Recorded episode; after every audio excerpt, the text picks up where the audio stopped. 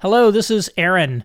I posted my interview with Dwight Gibson in the newsletter and got some feedback from people that they'd never heard that in the podcast before.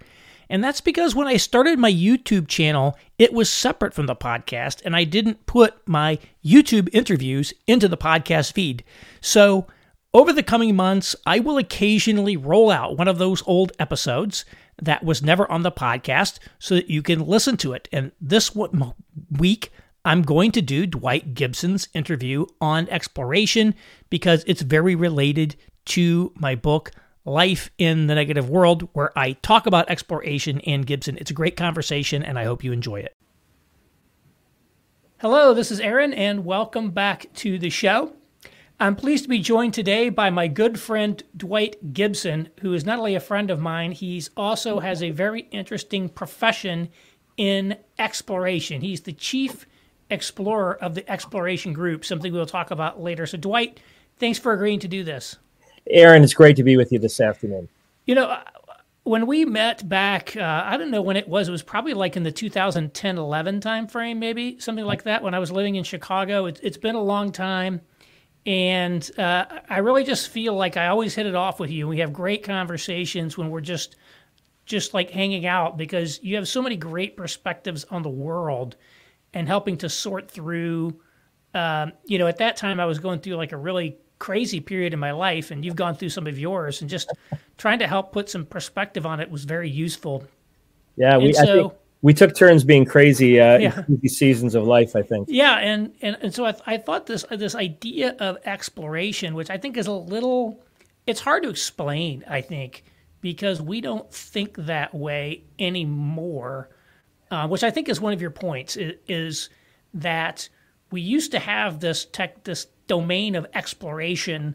You know, when people were exploring, you know, new continents, exploring, trying to get to the South Pole, the Lewis and Clark expedition, where people were really going off and trying to chart unknown areas, and yet.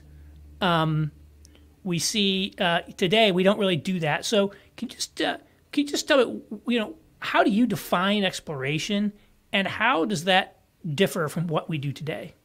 Yeah, those, those are great questions and, and, and great preparation for this. I think I actually want to I want to go back about 100 years ago, 120 years ago.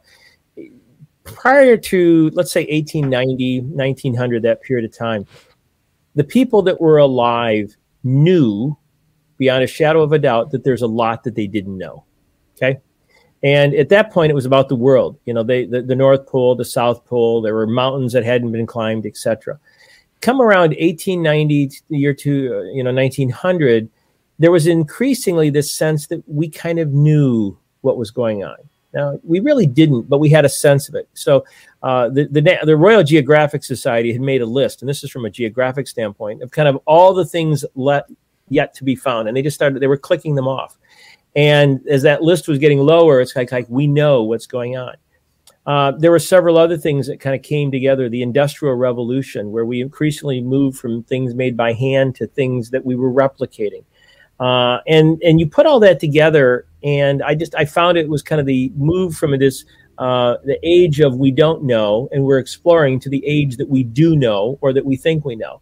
And it's th- interesting you say that because it was 1905, wasn't it, that Einstein published all of his famous papers? You know, we were making all these amazing scientific discoveries. Yeah, right yeah. in there. Yeah, and we were doing all this stuff, but in, increasingly though, it was like somehow if we can figure it out, we know. If we can mm-hmm. figure it out, we can we can kind of make this thing happen. And and so I, you put all that together, and I think we moved from a world of kind of what if to what could be to this is the way it is. You know, we were, mm. and, and one of the key factors, Aaron, what you're saying is about control. We had a sense that we controlled. Prior to that point, we didn't think we, we, we knew or we could admit. And I've come to the realization recently that humility is a critical part of exploration. I've always said curiosity is necessary to be a great explorer, but I've actually come to a deeper understanding that humility precedes curiosity. And there has to be the humility to say, I don't know which in today's world is actually hard for a lot of people to admit. Hmm. So, how do they approach these unknowns in that era? Well, there there were there were explorers. I mean, so you had the geographic explorers. People were studying. I think you know, in a sense, science was real science, and that they were they there was a mystery to it all. And so, how they approached it was observation. I I've got one of the great books I've got over here on my shelf is called What to Observe. It was written by a guy by the name of J.R. Jackson, and they put editions of it out throughout the 1800s. And it was a guide for people to observe and it was how to see things. And I think in many ways uh, we have we have stopped seeing things. And again, anything you say in this space, Aaron, you can almost uh, you know can be an overstatement. But I think back in the day, people were were curious, they were observing, they were learning how to observe. Today, we tend to look at things and say, "This is the way it is."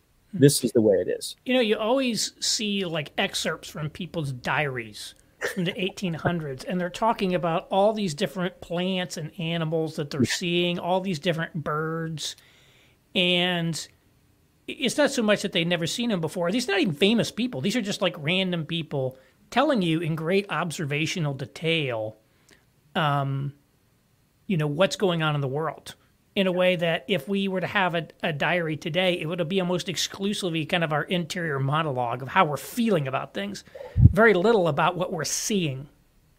Oh, you know that's that's totally. I mean, we could go off into a whole other uh, conversation about kind of the way the world is seen. But I, I actually was just recently came across some reading, and they picked up on exactly what you said. That at one point in time, if you said someone, you know, are you successful, and the response is yes, I provide for my family. I've got a good job. I've got a roof over my head. Uh, and it's it's about thinking about others and it's observing the world around us and interacting with the world around us. When you ask a person, "Are you successful today?" It tends to be, "I feel good. I think I get good things at my work." It, it's all about me. It's not what I do in relation to the rest of the world. And I think that plays into what you're talking about with exploration here, is that exploration is is recognizing that in a sense, you're a part of the world, but you are not the world. And in many ways, that's uh, that's a philosophical change that I think has happened. And in in some ways, I, I think in the past people were more open to exploration than they are today.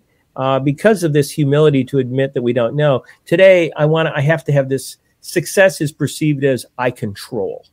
And to I have, me, I have a work plan of how I'm going to get there yeah, I got, I, yeah. Not only do I control, I have a plan. In a in a year from now, I'm going to get there. And I think that's actually been, again, honestly, that's one of the realities of today. I mean, you look back over the last year or so, chaos, unknown, rapid change, unparalleled times. You know, you call it what you want. Um, when we don't know what to do, we don't know what to do. I do think that's that. You know, a, a, lot of people have in recent years made reference to that. Um, uh, when prophecy fails, is that the name of the book? It's about uh, it's about essentially these uh, doomsday cults and what happens when you've predicted the end of the world on a particular date and it doesn't happen. And like, um, you know, apparently like half the people keep staying with the group. They sort of double down on it. Yeah. But uh, that that sort of um, uh, my one friend calls it the apocalypse that didn't come, has informed so much. It's like, and it's not just a, an apocalypse in the term of, uh, in the sense of you know disaster, but this idea that we have this vision of how the world is going to play out in the future.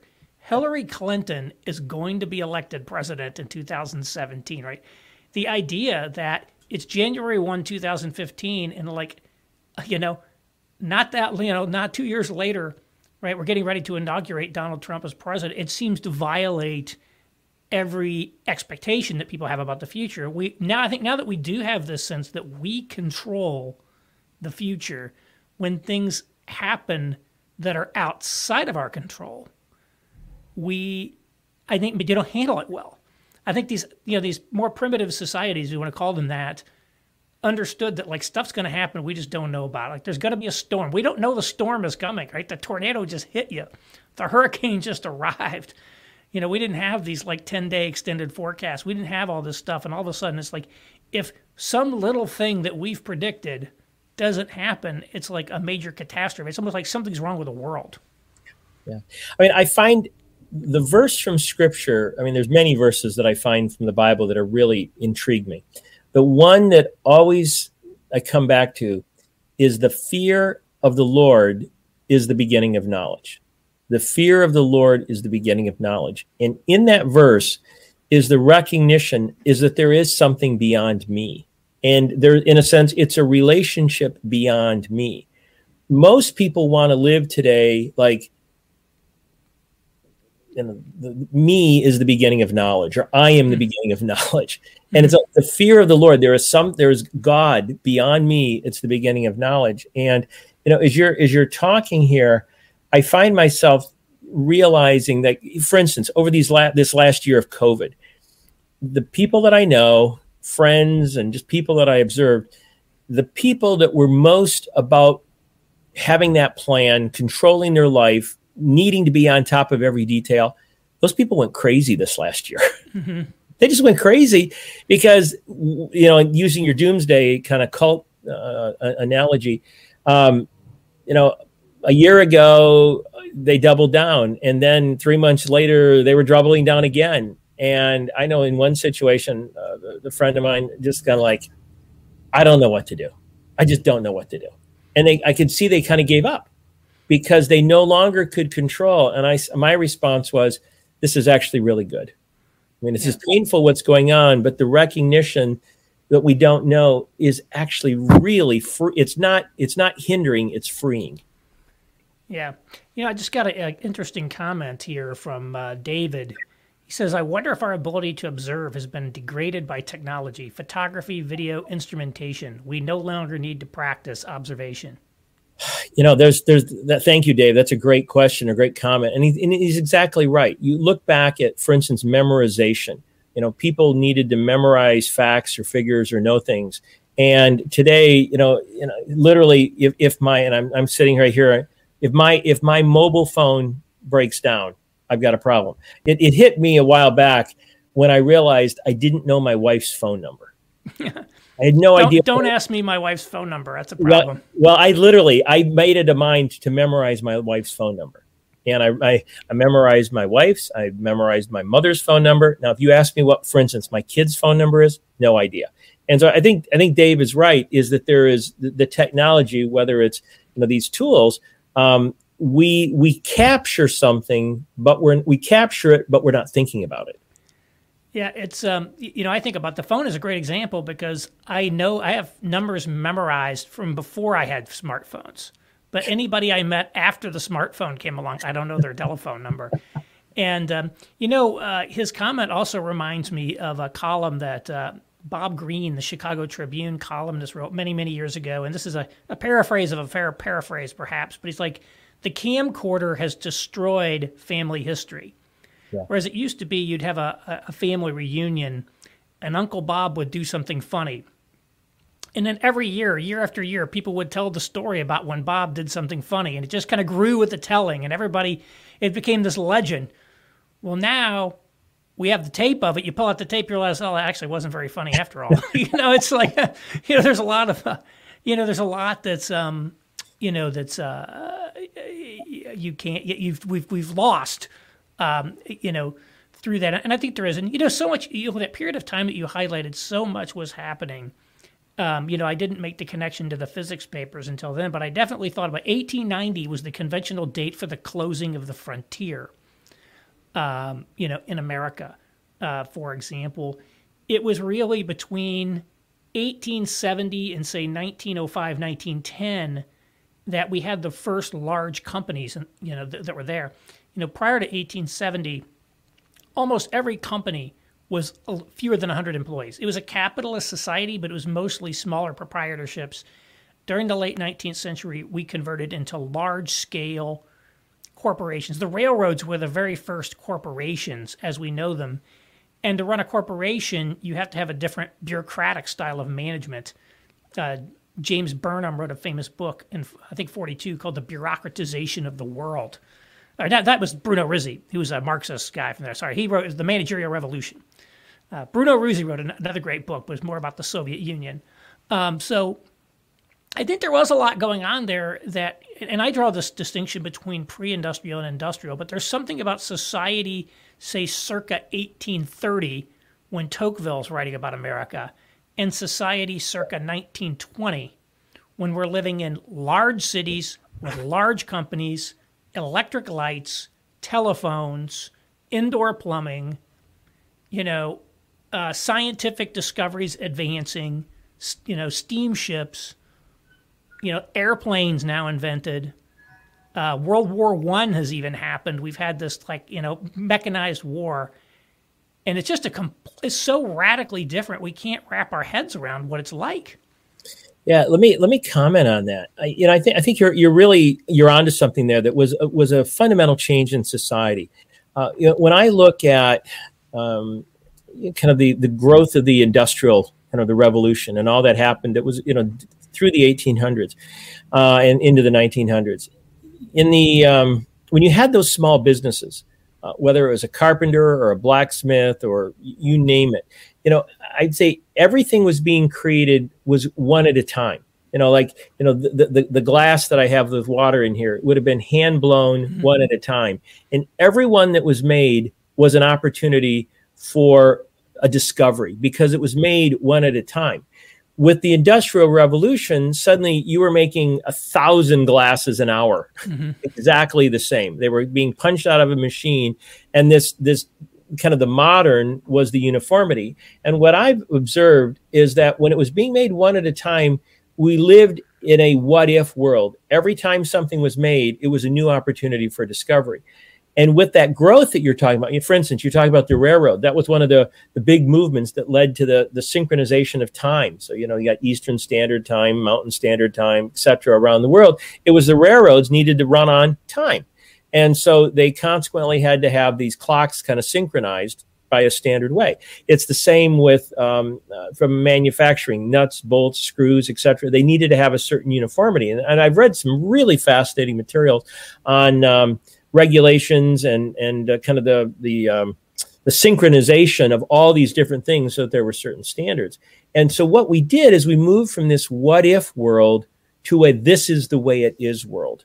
And with the size of the corporation, the, the bureaucracy, et cetera, that you're talking about, it allowed us to move to a scale that, in a sense, and I think it's just a very natural movement as you were talking, as we move from kind of creating one at a time to this is the way it is, this is the way it runs. And and by the natural uh, by you know kind of natural coming out of that, I think it, it leads away from exploration where you're creating to management. And you know the premise that I would say, Aaron, is that in order to manage well, you actually have to have explored well first. And and I again, just as we're talking here, I think in another time, in another era, at an individual level or at an individual family level, exploration was just much more of a natural part of your day to day life than it may be today. Yeah. So, you know, we went through this phase, I think, in the, uh, po- the after the collapse of the Soviet Union, the fall of the Berlin Wall, we, we hit this end of history moment, uh, as as they say. Uh, and I think the, the argument of the end of history in Fukuyama's article and book was that we have essentially reached, we do know ideologically, if we want to call it from, from not necessarily that every place will be this kind of liberal democracy, but you know, this is the the, the age of ideology has sort of uh, come to an end, and we've now arrived yeah. at at at this state. And we, we had this world that seemed to you know have this set of rules and ways, and it and it worked, you know, in a sense. And but now I think we're getting into you know, I don't know if it's ideological history per se, but it seems like history is happening again. There's a lot of things happening that seemed outside the world we thought we understood, say in the late 90s or that. And so being able to, to, to recapture, I think, some of these exploration concepts is very important. So, in terms of today, I, I'm, I'm, I'm facing an unknown future here, post COVID world. We don't know what's going to happen. How do I or you know an institution or a company go about exploring today? You know, I guess what do you do uh, as an explorer? Well, yeah, good question. I think first of all, it's to recognize that there is there is a way to explore. I think most people think, how do I manage? How do I manage my way forward? How do we go forward? And and what what I would say from an exploration standpoint uh, managing is about replicating. It's, it's about control. It's about efficiency. It's about you know something that was done before, and and doing it again, replicating it, doing it again. And, and that's actually really good. And most of what we do is in that sphere. I think with the environment that we have today and the reality of the world today is that we actually have to explore. And there's actually a, a methodology. There's a way of exploration uh, that we discovered. I, you know, a number of years ago when I started stepping into this space, you know, I'd always I'd always known I kind of did things a little differently. You know, I'd gone to Cornell, did executive training there. I'd been involved in various, you know, kind of training things in, in, early in my career. And while I, I did it okay, I was never great at management. But the organizations that I was in always said, Dwight, you make things happen. You, you, you do something here, and it's differently. Long and short of it, over time, I, I came to the realization – uh, and, and actually, it's funny, you know, Aaron, as you know, I'm a book guy. So I got constantly, I'm, I'm reading books. When I was in first grade, my mother gave me this book Story of Thomas Alva Edison. I, I grabbed it off my bookshelf today. This was like, well, what did it cost? It cost, I think it was 45 cents. Yeah, 45 cents. My mother bought this for me in first grade. And I wore it out. I wore the binding out. So she bought me a second one. And I've still got both of them. Um, I'm not a hoarder. I just keep the things that are important. Let's put it that way.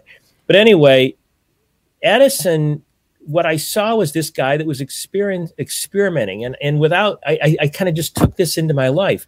So the long and short of it, what I realized, and I don't know if you want to pop up the one of the slides that I sent there, but there was there's a there's a core step of exploration, and it's it's pondering, landmarking, and orienteering those th- that core step is something that every explorer always does and what i had found is that when it comes to doing uh, exploration work every explorer i ever studied ever i looked at always did this. And you see this right in the center of this. And uh, pondering landmarking and orienteering. Pondering is the observing. It's what's going on trying to understand what's happening. Uh, landmarking are the insights that come out of your pondering and orienteering are creating new value chains based on the insights that have gained. And so that's the heart. And whether it's Thomas Edison, whether it's Lewis and Clark, whether it's Magellan, you name an explorer, you name a pioneer. Uh, Peter Drucker, known greatly in the world of management, I contend that he was an explorer in the world of management. Entrepreneurs are explorers in the world of business. They're the people that look at it a new way. That's the heart, pondering, landmarking, and orienteering. Before that, you've got expect. And then, in, in, kind of coming back to your question for today, what are you looking for post pandemic? What's out there? Do you want to start a new business? Do you want to start a new career? Do you want to move to a new place? What is out there that you're looking to get to and go to that's beyond where you are now? And then the crossroads. The crossroads, every explorer made a crossroads decision.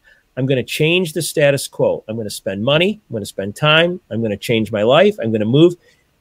Expecting and crossroads set us up to explore and then the, the last steps, realization and evaluation, are once you've hit that destination. The realization is the flag in the North Pole. Uh, the evaluation is say, okay, now that we've learned this, where do we go from here? Um, thank you. Thanks for showing that, Aaron. That's that is that's the essence of exploration. And in in looking at that, when you say, what can I do today? Ponder. What am I seeing? What's going on? Out of that, what are the new insights? What are the landmarks? And then start putting those together and see if they lead you in a new direction. That's the opportunity for today. And here's what I learned, Aaron. Each one of us have an opportunity to be an explorer. Each one of us can create, each one of us can innovate. You know, I used to think exploration is only in the realm of great people. Oh, I could never do what Thomas Edison did. Oh, I could never do what Lewis and Clark did. Oh, I could never be an Einstein. The reality is they all followed this same path. They pondered, identified new landmarks, and then they went forward based on it. Aaron, you can do that. Mm. I can do that. Anybody who's listening today, it's teachable, it's replicatable, it's scalable.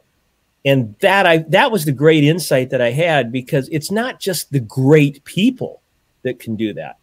I would make the case these are simple, ordinary people. And Edison, he, he went to school less than a year of his life, but the guy had the ability to do you know great things. And you look at even some of the you know kind of the great entrepreneurs today every one of them dropped out of college you know kind of thing mm-hmm. or didn't go in the first place but they followed this same path you know it's interesting um, you know i i when i hear about um, exploration and the unknowns it, you know i was pondering that and i divided it into two basic categories of things that I see people talk about. One is I know where I want to go, but there's no path to get there.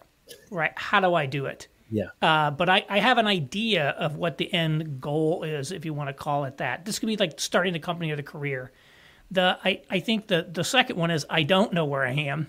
I don't know where I'm going. I'm not sure where I want to go. I'm just stuck in this in this space. And maybe we talk about both of those, but the first one is somewhat amenable to the startup. It's somewhat like the startup model. Yeah. And I know I, I, I hearing you talk about exploration, you know, for a very long time before the book came out, but I thought immediately of Peter Thiel's From Zero to One. And he makes this big distinction between once you've got one, you mass produce the copies. You move into this realm of management.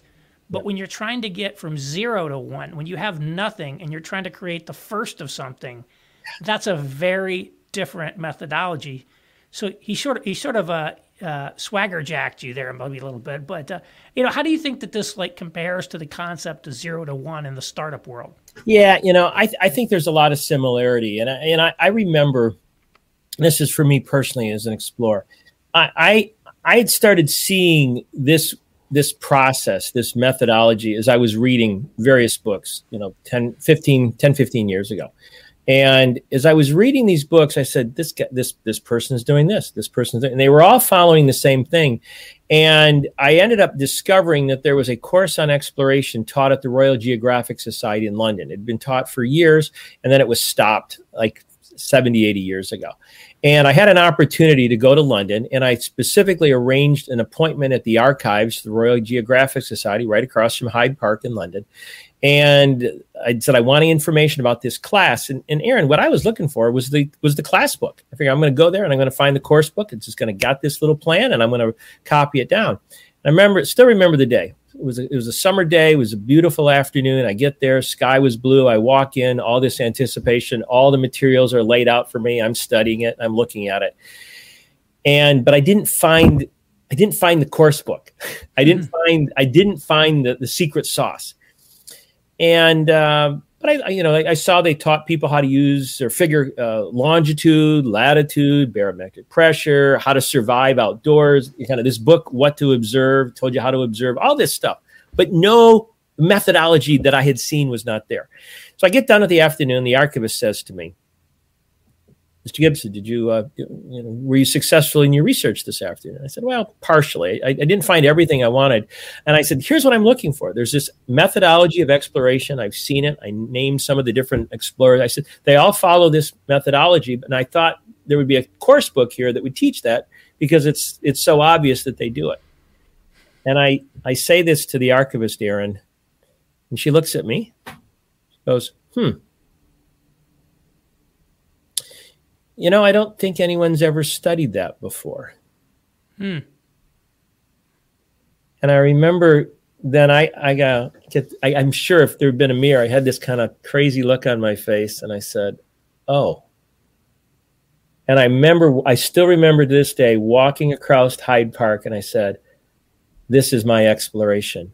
I need I need to codify these steps that I have seen find the vocabulary, find the words, and that's what I just presented. And so mm-hmm. when you say what's the comparison, a lot of similarity. I would make a couple years ago. I was I was interviewing a, a, Silicon Valley entrepreneur who sold his company to Google, and I was talking through these things to learn about what he had did. And we were done talking. He says, "Hey, can I ask you a few questions now?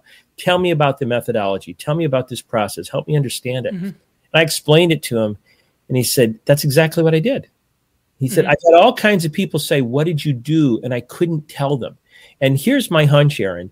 Most explorers, they do this intuitively, they do it naturally. It's not been codified. They're not documenting because they're excited about doing the exploration. Mm-hmm. It is such a natural step that it's kind of like right in front of our faces, but we don't see it. And so, whether it's Peter Thiel or Dwight Gibson or whoever it is, when it comes to exploration, uh, I think we've got a secret sauce here, again, that's applicable to all of us. Mm-hmm. And there may be some different words to it, but I think this is the essence of, of what it means for us to really explore and move forward uh, today. Mm-hmm.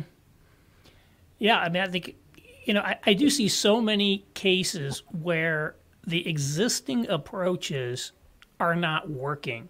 Yeah. And we need to think about, you know, how do we how do we explore our way out of this place, this jam, you yeah. know, that we found ourselves in? So I may I'll mention that the kind of the, the startup, the Silicon Valley startup, Elon Musk going to Mars, colonize Mars. How he's going to get there, he doesn't know. Um, but he's like, well, I got to get a rocket. First thing I got to do is get there. So he said, yeah. he, he always says if you solve the hardest technical problem first. He's like, yeah. transportation is the hardest problem. I'm going to solve that. But at least he knows Mars is there. He knows what it looks like. We know a heck of a lot about Mars. We get into the second part is we don't know where we're going. And, you know, you and I are both from the Midwest. So you're from Michigan. I'm yeah. from Indiana.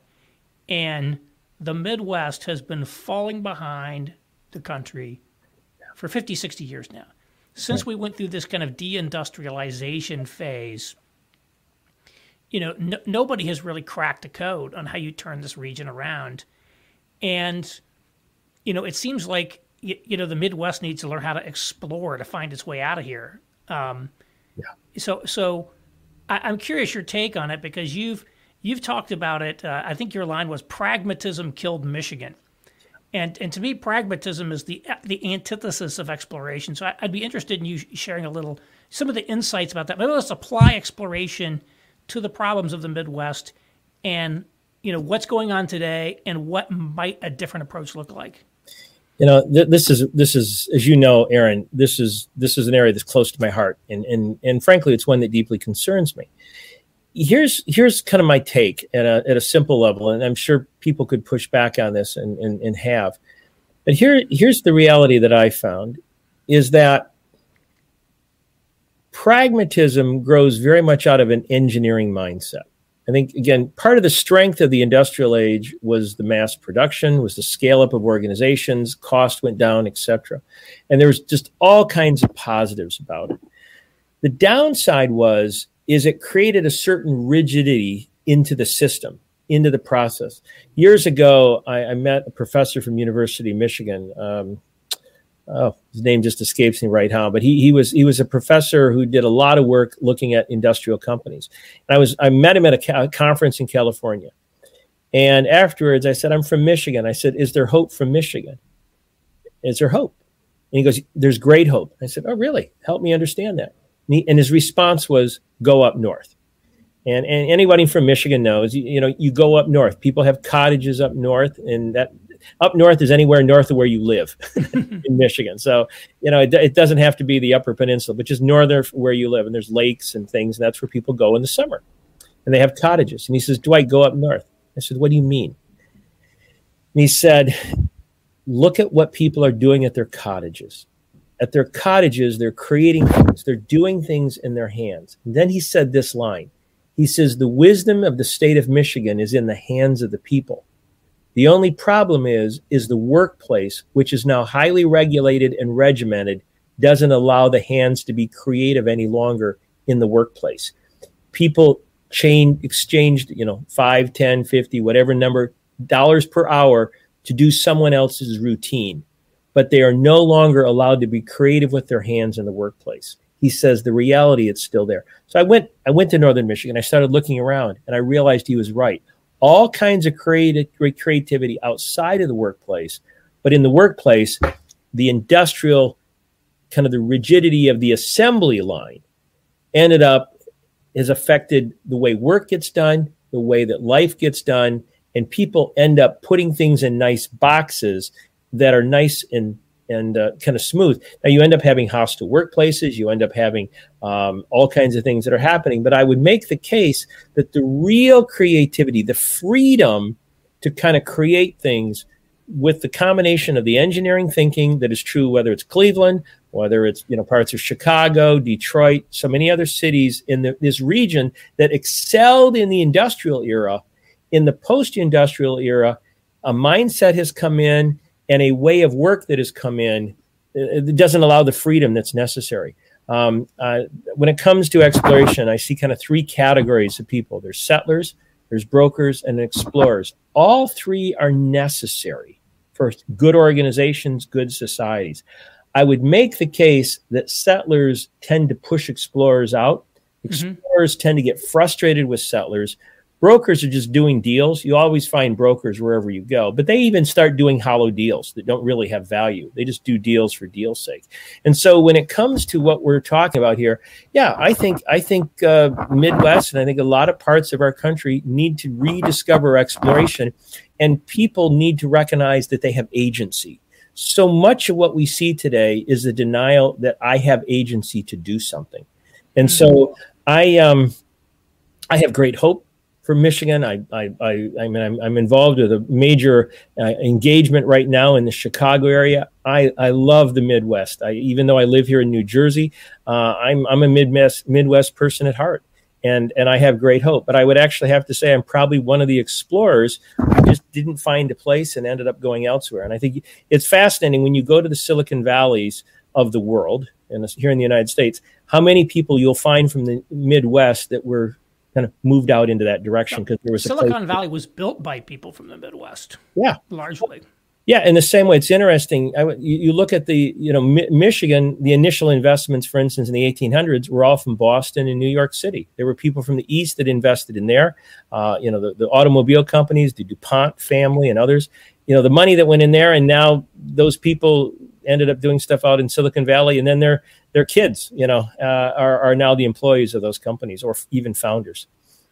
Yeah, I want to. Um, I mean, I, I I can talk about the Midwest all day, but I know a lot of people here are very interested in, in talking about the Christian world, yeah. and I really think the Christian world is in much like the political world is in a deeply uncertain time. You know, I mentioned, um, you know, the thing that resonated the most of anything I've written in my newsletters uh, is this idea of the positive, neutral, and negative world. That we went from kind of this pre 1994 era when the culture was positive towards Christianity.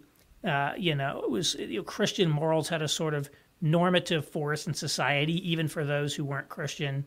Uh, to be known as an upstanding church-going man, you know, is, is, is a status enhancer. People want to hire you. Uh, and I just think about like this, the organization, moral majority. That probably wasn't right even then, but at least you could plausibly pretend to represent a majority. Then I think you, you, you get into this era from like, you know, 94 to 2014, where I called the neutral world Christianity is no longer the the, the the, the the norm. It's not necessarily a positive, but it's not a negative either. And it's what I call the cultural engagement era. I always use the example, oh, you know, you know, you're a Christian, I'm a vegan. Let's sit down and have a conversation. You know, we've each got our own little thing. You do you, they might say. And then after 2014, we've gotten into what I call the negative world, which is this idea that the world actually looks negatively on Christianity to be known as a highly religious person uh, is going to count against you in the higher status domains of society. Christian morality is explicitly repudiated and even viewed as, you know, in some uh, respects, undermining the new social order. And I, have made this point over and over that, you know, we had this sort of call it the religious right strategy, or, you know, a lot of the big parachurch organizations came out of that kind of, um, you know, the positive world era you know, we had like another wave in the negative world era with a lot of the urban church movement and new Calvinism and new monastics and all that stuff. There's a bunch of new movements came along. But in this negative world, there hasn't been much. You know, again, I say Rod Dreher uh, and his Benedict option idea, which got a lot of a lot of airplay, but not a lot of people really resonating with it. To be honest, he had a lot of pushback on that.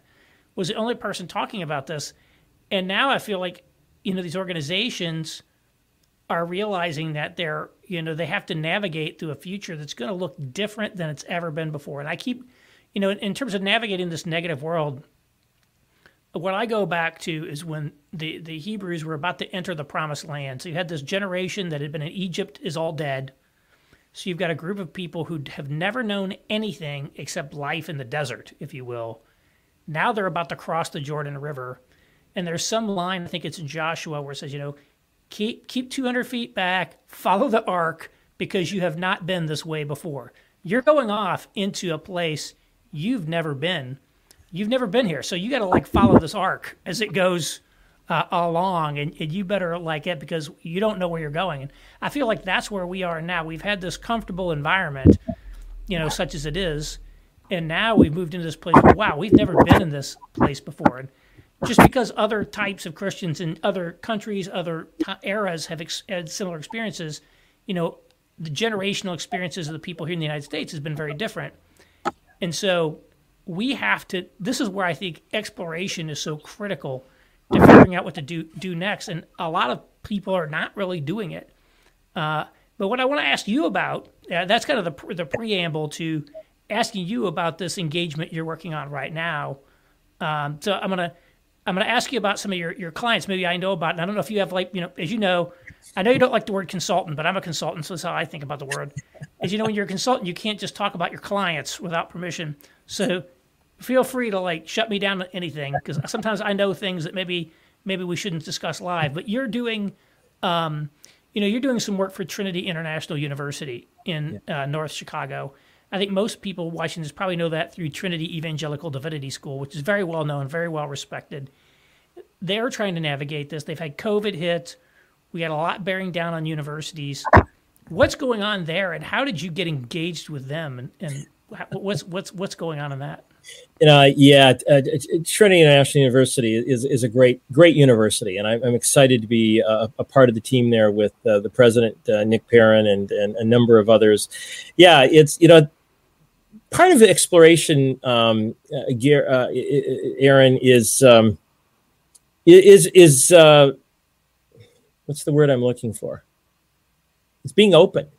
You know, it's being open. And and uh, in in 2019, I was in a, a, a small engagement with with one of the centers at the school, helping them sort some things out. And one thing led to another. And I meet the president of the school, uh, February of 2020, uh, pre-COVID, in the pre-COVID world and uh, then um, we're talking, and he says, "I love, I love what you're talking about," because I was making some a presentation of some things that I thought he needed to do as president on behalf of this center that I was doing some work with, and and I still remember him saying, "This is really interesting. I want to talk to you, Mark. When can we talk? Can we talk soon? Can we talk soon?" And I said, "Yeah." I looked at my calendar. I said, "Tell you what, I next week you got your spring break. Why don't I come back next week?" And he goes, "Yeah, done. Let's do it." So I flew back to Chicago a week later and met with the now good friend Nick Perrin, the president of the university, and and we talk some more, and we spend the whole day talking about exploration, and he's talking about the school and what they're thinking and where they're going and the possibilities for the future. But he's also talking about I got some things we got to sort out: higher education, Christian higher education.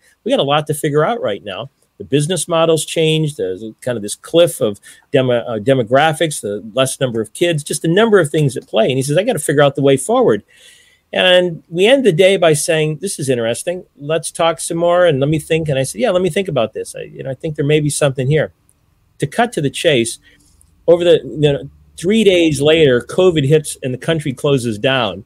You know that that plane uh, was until just recently was the last full plane that I'd flown on for you know numbers of months, or for many of us didn't fly anywhere at all. But anyway, we start talking, and one thing leads to another. And not only does he invite me to do an exploration um, at Trinity because of some personnel changes, he actually invites me to join the staff.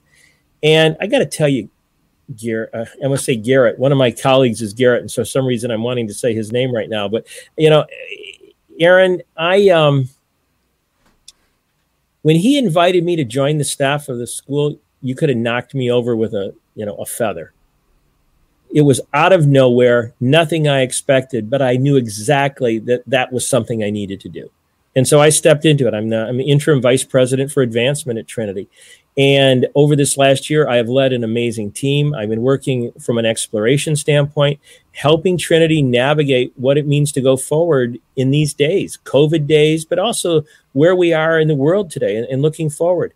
And, and this exploration has been exhilarating and been amazing because higher education is at a point of change. Uh, Trinity is at a point of change. Uh, Christian organizations all over the world are at a point of change. What does it mean to do that? What does it mean to, to live into that? And as we're walking together, I'm recognizing that this is not overnight. You know, people say, "Oh, this is great. Let's get this thing fixed in a week. Let's get this change happening in a day." And uh, just this morning, I was thinking about Eugene Peterson and the, and the, the phrase "a long obedience," you know, in the same direction. That's a great phrase. We all love that phrase. We all want to do that until you know until you're Lewis and Clark and it's a rainy night in North Dakota and you've already been out on the trail for 60 days and you you hurt and your horse is sick and you're sick and you miss home. And and so all that to say, I've entered a longer term ed exploration with Trinity, and I think it's going to go to great some great things, and we're seeing good things happen. But you know what? It's taking work, and I think in these days we have to be willing to lean into the hard work.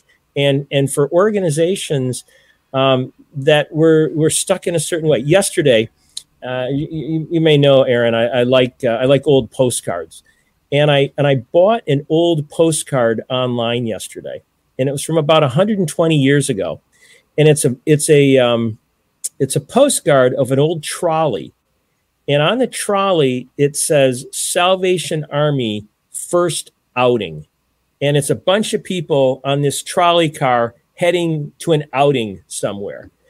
And I bought the card basically as a reminder to say the way we used to do things is not necessarily the way we're going to do them going forward. In 1909, whatever they were doing, that was the right strategy and that was a good strategy. That's not the strategy today. I was reading uh, a piece, and uh, I'm, I'm, connected with a camp in Michigan, Simpson Park Camp near uh, north of Detroit in Romeo, Michigan. Like the oldest church in town is closing down, putting their building up for sale, and reorganizing. And it's like this historic building on the main street of town. The way we used to do things, it may need to look different today. And so, long answer to your short question about Trinity. I'm excited to be a part of this great university. We're trying to navigate the way forward. The president has asked me to be a part of that. Got a great team of vice presidents, staff, faculty, and um, I think we're going to see great things as we go forward. But it's you, you got to explore. You got to be open to change. You got to know. And actually, here's the other thing: is like you got to know what you need to hold on to. Change is not just about getting rid of everything. It's knowing why are we here. What are the truths? In our case, biblical orthodoxy is very critical. This is a school that's about biblical orthodoxy. Um, you know, people uh, raise questions here and there, but at the core, we are about biblical orthodoxy. The president has said when it comes to our priorities, we want to be uh, mm-hmm. mentoring in hope, worshiping in faithfulness and building bridges in love. And we are committed to the scripture. That the basis for that, all of that grows out of scripture. And, and I think so today, you know, what's the, the question? What does it mean to live as Daniels in a world of exile today? You know, we talk about, you know, didn't inhale. Mm-hmm. Daniel never inhaled. He was hmm. true to Yahweh in the land that was great difficulty. I think another great question today what does it mean to pass on our faith to the next generation? Parents are asking that. Grandparents are asking that. What does it mean for living faith to live in this world today? And so, man, I'm excited to be about Trinity because we're asking hard questions and we're leaning into it and moving forward wisely. So it's it's a it's a wonderful exploration, and I'm thrilled to be a part of it. Yeah, I mean, it, a lot of these organizations do need to reinvent themselves, and there are a lot of fundamental questions around you know, again, the financial model, it's like, oh, biblical orthodoxy versus taxpayer support. Uh, there's the, uh, you know, the demographic cliff. You know, people are, you know, the student loan debt crisis. There's, you know, the, the shrinking numbers of Christians and like, you know, people questioning maybe, you know, the value proposition of that. There's there's so much to navigate through, and I think it is one where like, if you could create a very simple strategy, oh, here's what we're going to do. Um, you wouldn't be an exploration. You're just like, well, I'm going to do this. I'm going to just, I'm going to bring this in. It's going to be like a private equity restructuring. We're going to buy this thing out. We're going to sell this off, these assets. We're going to monetize this, do a layoff, do this and that. And then, you know, we're gold. But I think there are these things that are just, we just don't know um, where we're going. And it's just like with the startups, right? There's always these, these pivots. There's like the, the mythological pivot where I, I, I, relate that somehow to the orienteering and the landmarking yeah. and like okay now we've now we've learned some things and this direction we are going ain't going to work we got to go over here yeah well and, uh, and, to take that another step further we've been conditioned that we want that to happen in a day or a week or a month look through the stories of, of scripture children of israel 40 years in the wilderness while things changed moses 40 years of preparation joseph 20 years of preparation jesus 30 years of preparation. And you look at this, this was not like read this book and you're ready to go, or do this online class and you're ready to go. You'll have all the answers. Again, one of the things, one of the things, and I, have I've heard this from alumni at Trinity, they said you can go to a lot of schools that'll give you the answers. There's not too many schools that'll help you understand what the questions are you should be asking. Mm-hmm. And and I think today we've got this kind of prescriptive, give me a simple pill and make it all good. And you know what? I, my wife and I have been married for well, 37 years, And you know, some days it takes a lot of work. I love my wife; she's an amazing wife. But you know what? It's thirty years, thirty-seven years of learning how to love my wife, thirty-seven years of her loving how to learning how to love me, and we're walking together. And it sometimes just takes time, and uh, it's not it's it's always good. It's kind of like Aslan. You know, is it is is is he good? Yes, but it's it's not always easy. It's a little dangerous. Yeah, I, I think there's this. Um, you know, I, I, think this mentality that we have, um, where we we want to feel like we've got the plan to get there. We got to know the road. So discourages people from taking the steps that they need to do. I mean, again, in the Midwest, there's all this talk about, you know, the cat. There's not a lot of high risk capital here. You don't go to the venture capitalist and walk away with a check for a million bucks because they think your pitch deck is pretty good. You know, these are probably the people who still want the traditional business plan with all the pro forma financial statements and all this stuff, and and so you end up not doing it. And I see that when people are really willing to take not a foolish step, you know, because these explorers prepared for what they were doing Yes. But take a step into an unknown situation. You know, the results can be, um, you know, pretty pretty amazing. I think a lot of church planting falls into that. That's the one thing that, that seems to be, you know, and I think I guess there are a lot of methodologies for church planting. Now there are a lot of formulas. Okay, so uh, you know I want to say it's not formula driven, but I think about Tim Keller starting Redeemer Presbyterian Church in New York. It's like, hey, you want to go start a church in New York? Well, you know, a bunch of people turned it down. It's like, how's this going to work? You know, we tried, they yeah. tried once before. The denomination tried once before, it didn't work. They learned some things. They, they did it differently the next time. For example, they, they allocated a lot more money yeah. uh, the second time around. But then he came there and he's got to get, got to get the lay of the land. And he's got to figure out how to navigate and look for, you know, look for opportunities. And, and you do it if you, if you hadn't taken the first step, if you, if you had to have the plan for what you're going to, well, I got to have this, this, this you'd never start it. Um, you know, I think about uh, you know the church I attended in New York was a church that had um, it uh, had a building that was a landmark building, but it was falling apart. Uh, you know, needed uh, you know eh, you know needed twenty million dollars in repair. So there's a building that needs twenty million dollars in repair. It's covered in scaffolding, uh, has no no endowments. It's down to like fifteen to thirty people in this church uh, theologically, it's uh, you know there's no there's no theology there. The the the, uh, the uh, pastor of that church doesn't believe Jesus is the Son of God and uh, or anything like that. He's a Unitarian at best. He was described to me as. And so people came in there and just said, you know what? We think that this church is not dead yet. That we shouldn't give up on this. And so they just came in, and over the course of ten years, well, probably more than 10 years now. This was probably in like 2007. Mm. They, you know, they sort of repopulate the church, figure out how to bring in a new pastor. They have to, you know, I mean, there's like one kind of disaster after the next. They have to get out of the denomination because they got a lot of problems with the denomination. And that took years of wrangles you know, and then they had to just slowly build all this stuff up. Then they had to do like a massive fundraising campaign, all this stuff. But then all of a sudden, wait a minute, now there is a, you know, you fast forward 13 years later, now there is a vibrant, you know, gospel believing church at 64th and Park Avenue in Manhattan in this incredible, you know, John D. Rockefeller paid for building. Now it's renovated. It's like if people hadn't said, you know, I'm not going to do that, I'm just not going to do that, you know, nothing, none of that would happen. You have to have some people who are crazy. Well, you, you, know, really, you got to have some people. You got to have some people who are kind of crazy to even do this stuff. Well, you're exactly right, and this is where you know, you're, you're asking the pragmatism question. You know, very few pragmatists are crazy, but you need a few, you need a few crazy people. That my son, my oldest son, a number of years ago, we were talking about something, and I said, yeah, about being a father and how I've done as a father, and he says, Dad, he said, let me be honest with you. Mom and I are very practical yeah, if it wasn't for you, we would have had a lot less fun in our family. you know, because you know they're, they're, very practical. Let's kind of be very careful and stuff. Dad, you yeah, you're um, you're kind of hitting something that's causing a little noise there. Yeah, and he said he said you're you're you're doing um, you know, Dad, you brought the craziness into the family that made things fun, you know, and interesting. And I think that's where when you talk about in order to to be an explorer at times, you do have to be a little crazy because you're stepping into the impossible and and otherwise you're just going to kind of tweak your way along or incrementally get away way along and and The, the explorers of the world are the ones that say, you know what, we're going to we're going to take the time and we're going to do this church uh, in in New York City. We're, it's a Tim Keller says, you know what, we're going to start a new church in New York City. It's an Elon Musk saying, you know what, we're going to figure out how to get to Mars. Um, it's it's the crazy ideas. We, for instance, this last year at Trinity, we set some. So the area that I've been involved in is advancement. And and, and hear me on this. We're not, you know, we need funds and we need our donors and we need our students. But we set some ambitious goals last year, and I thank God there was great provision for the school. But I, early on, I said, I think this is what we need to set as a goal. And somebody said, I said, what do you think? And they said, you're, you're crazy. That's what I think. I said, okay, but I think that's what we need to do. And not only did we hit that goal, we exceeded it drastically. But if we had just done the incremental pragmatic thing, we would have never got there.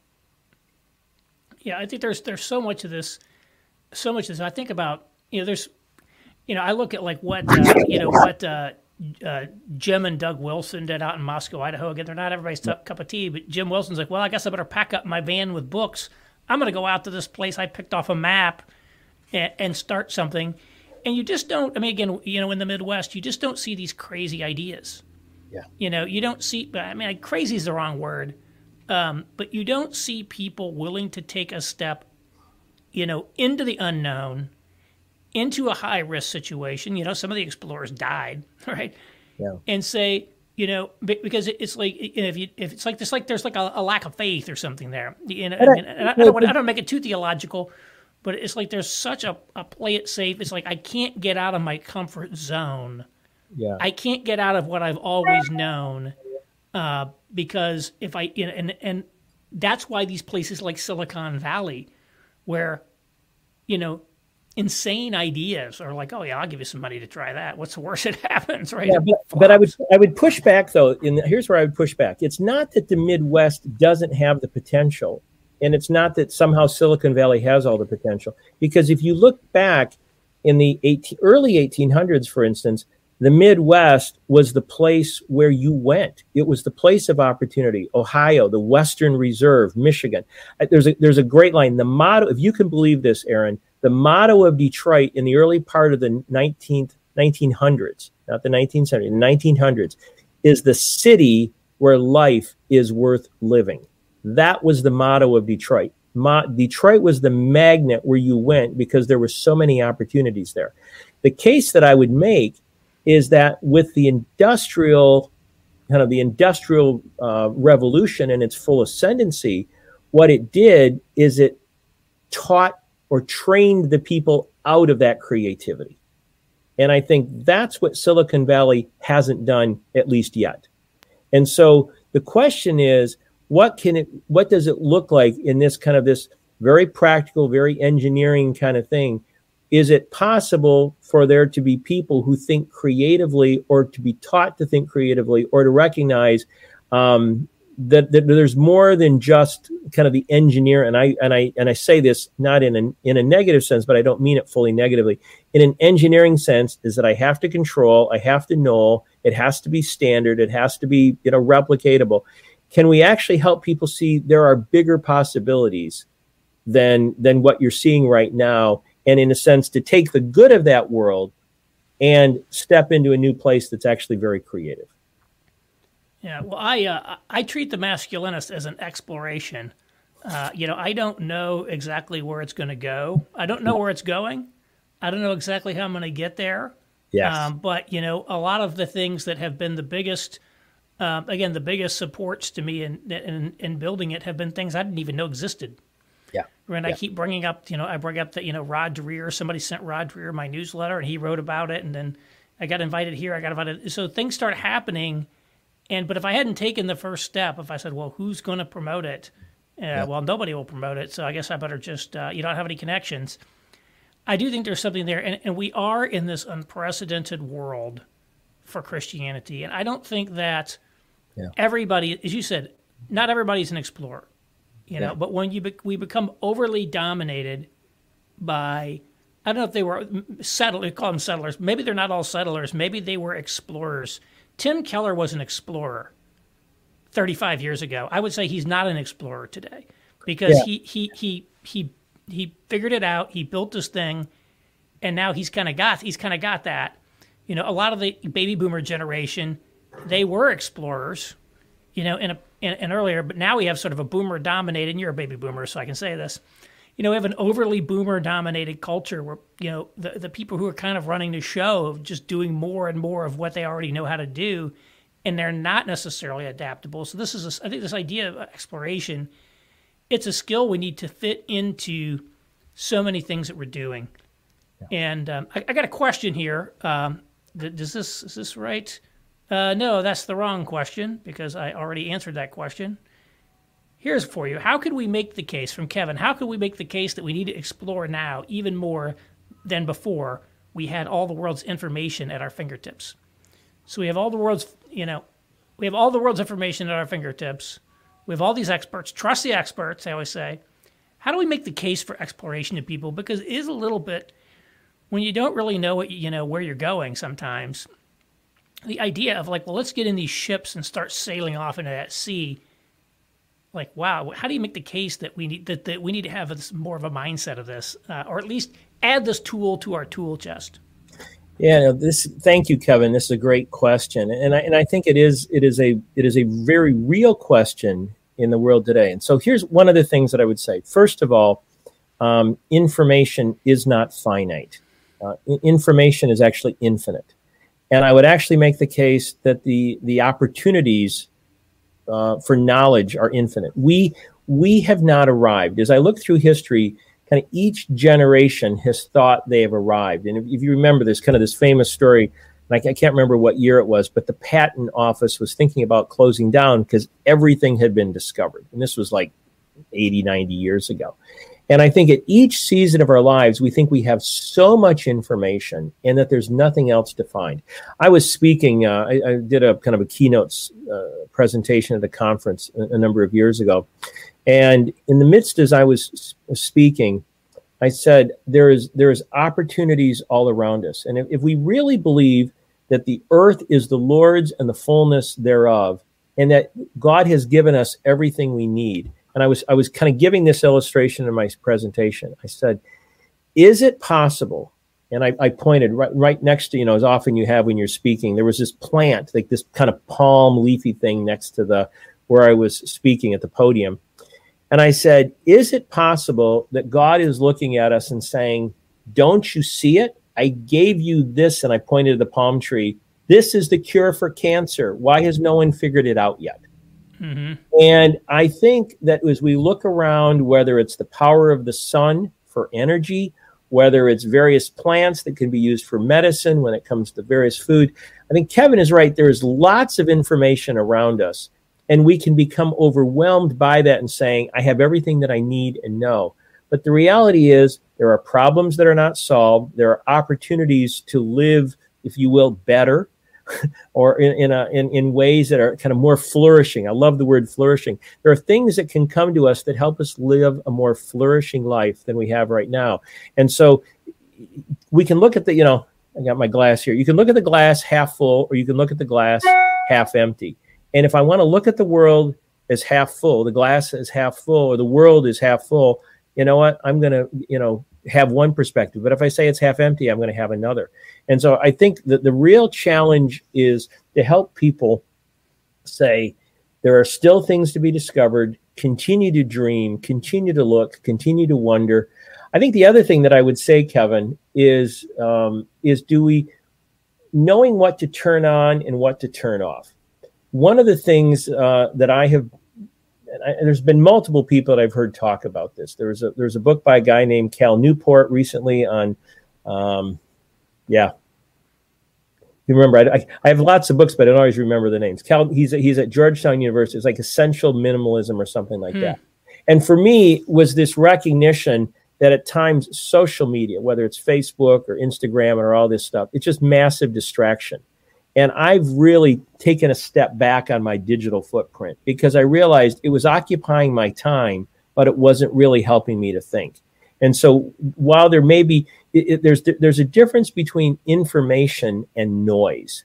And I would actually say the world is noisier than ever, but they're not necessarily more information at times, but there is more noise. When I, when I, kind of interesting, Aaron. As you know, I live outside of Philadelphia here. You've been to our bank many times. And then this guy I, lives in a bank, by the way. He bought yeah. an old bank and it's now his house. Yeah, I know. It doesn't get much cooler than that. No, I guess I, you know, I, we lived for years. The bank owned me. Now I own the bank, Aaron. And, uh, but anyway, you know, I, I spend time. Uh, yeah, I live. I, I live here, you know, in New Jersey, outside of Philadelphia. Then I spend time in Chicago. My life in Chicago is fundamentally different than my life in New Jersey right now. And and I made some specific choices, Aaron. When I go to Chicago, I never listen to the news. I never listen, I never read a newspaper. I don't listen to the news. I don't watch TV or anything. And you know, Chicago, I listen to WFMT, the classical music station. I listen to that. I do my work at Trinity and I do odd jobs for uh, my, my I, I, I stay at the house where my, my, my wife grew up. I stay there. I, my sister-in-law and brother-in-law live there. I do odd jobs to help around the yard and I go running in the morning. And last summer, in the midst of the world falling apart, I started thinking and I said, you know what? My life is pretty good. And I realized what was happening while I was in Chicago. I wasn't his- listening to all the noise. I was doing my work. I was living. I was eating. I was flourishing in, in a difficult time. Now, I'm, I'm not saying there was lots of difficulty all around me, and I recognize that. My point is, I turned down the noise. And in the course, and when I turned down the noise, kind of like my life kind of got turned up. and it was a really healthy change. Yeah, I think that's one of Nassim Taleb's uh, ideas is, um, you know, stop reading the news. I mean, the news. My wife actually started this um, thing that she does. You know, we get the Sunday New York Times print edition. She reads it a week late. So she reads them a week and she just goes through and it's like, and that way I don't read, I read the interesting features and stuff. It's amazing how much more pleasant experience it is when you're not just reading the noise of the daily fray yep. uh, that are there. But I think that's a lot of it. They want us on social media, and I'm a social media guy, so I get you know I can't complain. They they want us, uh, you know, uh, consuming entertainment. They want us paying attention to the fray, not you know to what's important to us. And um, this this information overload. Um, so I think maybe we can uh, we can go ahead and wrap up here. Is, is there anything else you just want to you know say on the topic? Give you the opportunity to, to, to close out. We're not we don't have we're not pressed for time, but I, I don't want to just uh, you know extend just to extend. Yeah, you know, I think there's there's a couple things that kind of come to my mind. One is, and I'll come back to this we said earlier. One is that we're all we all have the opportunity to explore. We don't have to be trapped. It's not a finite world. I think there's broad opportunities. You know, I, I've worked with a lot of interesting clients over time and everyone came to me with an idea that kind of like, you know, there's something like this that we're trying to figure out.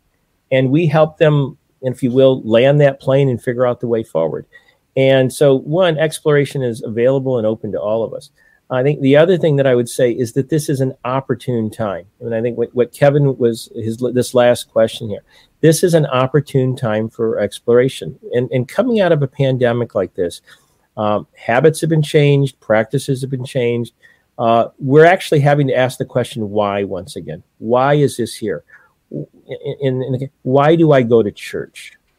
Why am I involved in this? Where am I spending my time? All the why kind of questions. This is a time for opportune exploration. This is a time for, in a sense, people to really say what's important. And I think exploration is a way to do it. There's, you know, there's a, there's some work that I've done on the seasons of exploration, and I think this is a this is a startup time uh, and, it may not feel like a startup time, um, but we have a lot of kind of brownfield around us where there's things that have been built that are falling apart.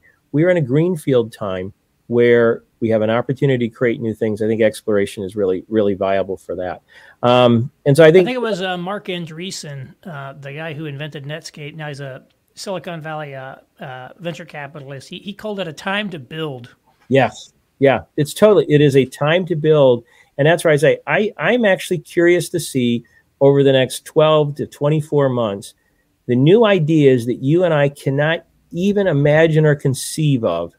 That if people have been home tinkering in their basements, thinking, dreaming, doing some stuff uh, that has been kind of outside of the public eye, I'm curious to see what emerges in our world that we never could have imagined today that is actually going to be critical. And, and you know, say, if you were to say to me, Dwight, what are the critical things that you don't have right now that you really need? You know what? I can't I can't think about. I don't know what that might be, to be honest. But I have a hunch that 24 months from now, there's something going to be birthed or launched that you and I are going to say, say five years from now, how did we ever live without of it? And it was right. something that was launched out of this pandemic. And so that's why I say your church, your organization, your family, your business, this is an opportune time to build. I think I think it's the world is ripe for it. And let's see where it all goes. Well, Dwight, thank you very much. I really appreciate you uh, joining. I know you are very busy with Trinity and elsewhere, and uh, traveling back between cities. I, I, always find it very enjoyable, and hopefully, you know, people, you know, this helps people to start thinking about like, how do I maybe rethink or explore, you know, this future, this unknown, highly uncertain future that we all find ourselves now suddenly facing. It was always that way, but previously we had this illusion uh, but uh, be interested, be interested in that. So again, thank you for joining. I appreciate it. Hey, great to be with you, Aaron. Anytime.